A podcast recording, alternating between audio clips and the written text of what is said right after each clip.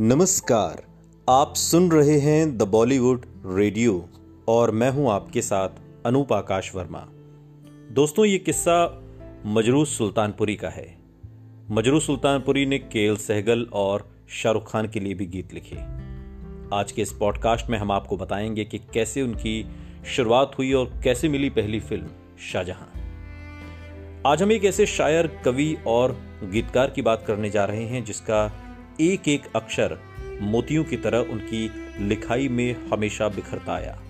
हम बात कर रहे हैं मजरू सुल्तानपुरी की, जिन्हें कला और दौलत या तो विरासत में मिलती है या फिर अपनी मेहनत से कमाई जाती है, ये कहा तो जाता है।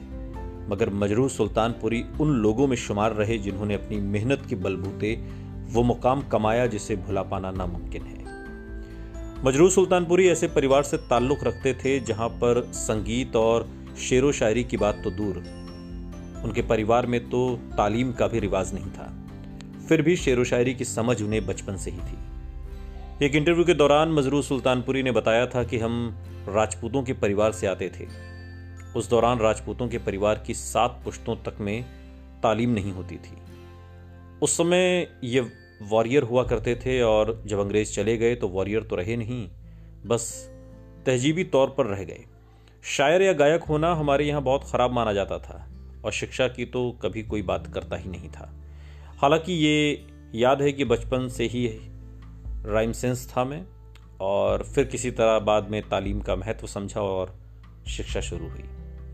आपको बता दें कि शेर व शायरी के दौर में मजरू सुल्तानपुरी की लिखाई में अरबी और फारसी भाषा का बहुत ज़्यादा असर रहा। वो इसलिए क्योंकि उनकी तालीम अरबी और फारसी में हुई थी। इसके बाद उन्होंने लखनऊ स्थित तकमील उत्तिब कॉलेज से यूनानी चिकित्सा की तालीम ली और पढ़ाई पूरी करने के बाद वो एक हकीम के तौर पर काम करने लगे। इस दौरान वो मुशायरों में भी जाया करते थे। इन मुशायरों में उनके शेर और शायरी को काफ़ी वाहवाही मिलने लगी। एक बार मजरू साहब की मुलाकात हुई मशहूर शायर जिगर मुरादाबादी से। ये साल 1941 का दौर था। जिगर मुरादाबादी ने इस नौजवान को एक मुशायरे में सुना और अपना शागिर्द बना लिया। फिर क्या था? सुल्तानपुरी साहब ने हकीम का काम छोड़ा और अपना पूरा समय शेर व शायरी को देने लगे।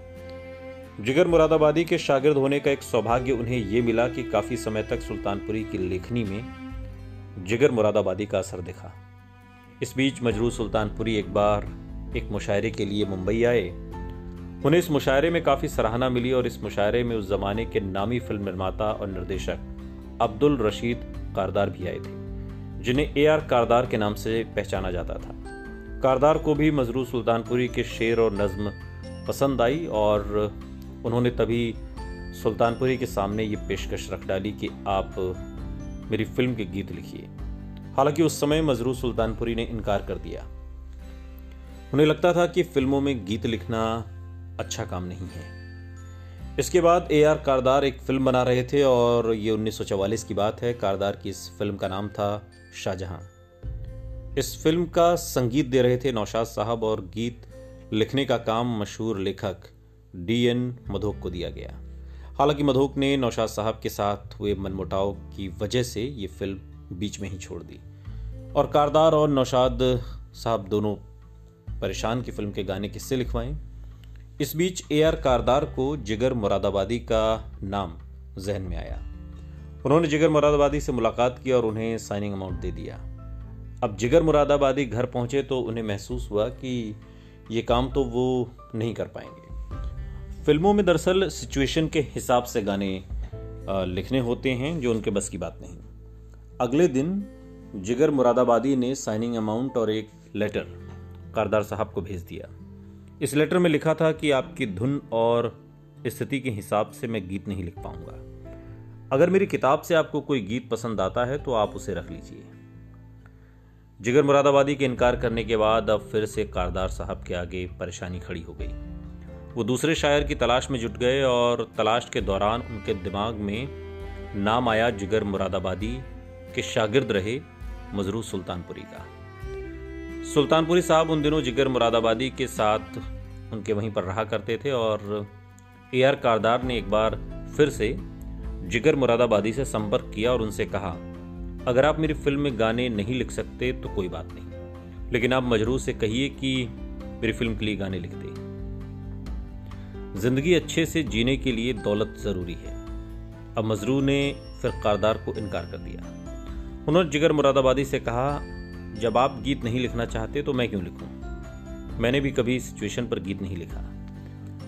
मजरू सुल्तानपुरी की बात सुनकर जिगर मुरादाबादी ने उनसे कहा, अगर फ़िल्मों में गीत लिखोगे तो पैसा कमाने का मौका मिलेगा।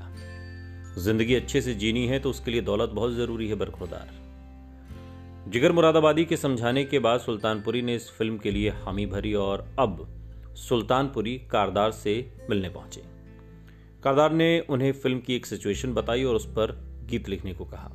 साथ ही उन्होंने ये भी कहा कि सिचुएशन मैंने दो लोगों को और दी है। जिसकी ज़्यादा अच्छी लगेगी, उसका गीत हम फ़िल्म में इस्तेमाल करेंगे। अब अगले दिन सुल्तानपुरी साहब गीत लेकर कारदार साहब के सामने खड़े हो गए।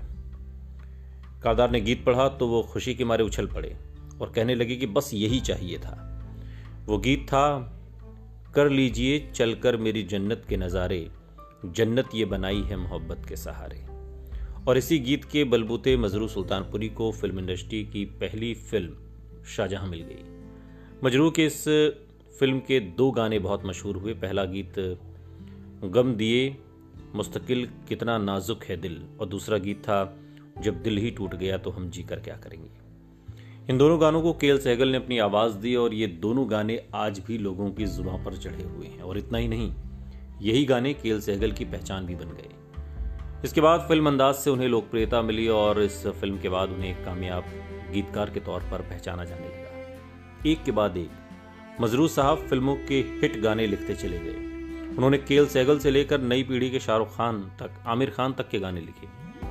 अगर आपने कभी हाँ कभी ना फ़िल्म का गाना एकाश के हम सुना है तो आपको बता दें कि ये गाना मजरू सुल्तानपुरी साहब ने लिखा है। गीत तो बहुत लिखे, लेकिन आपको मजरू साहब का कौन सा गीत पसंद है? कमेंट बॉक्स में बताइएगा। और हाँ लाइक करिए, शेयर करिए, सब्सक्राइब भी। सुनते रहिए। द बॉलीवुड रेडियो सुनता है सारा इंडिया।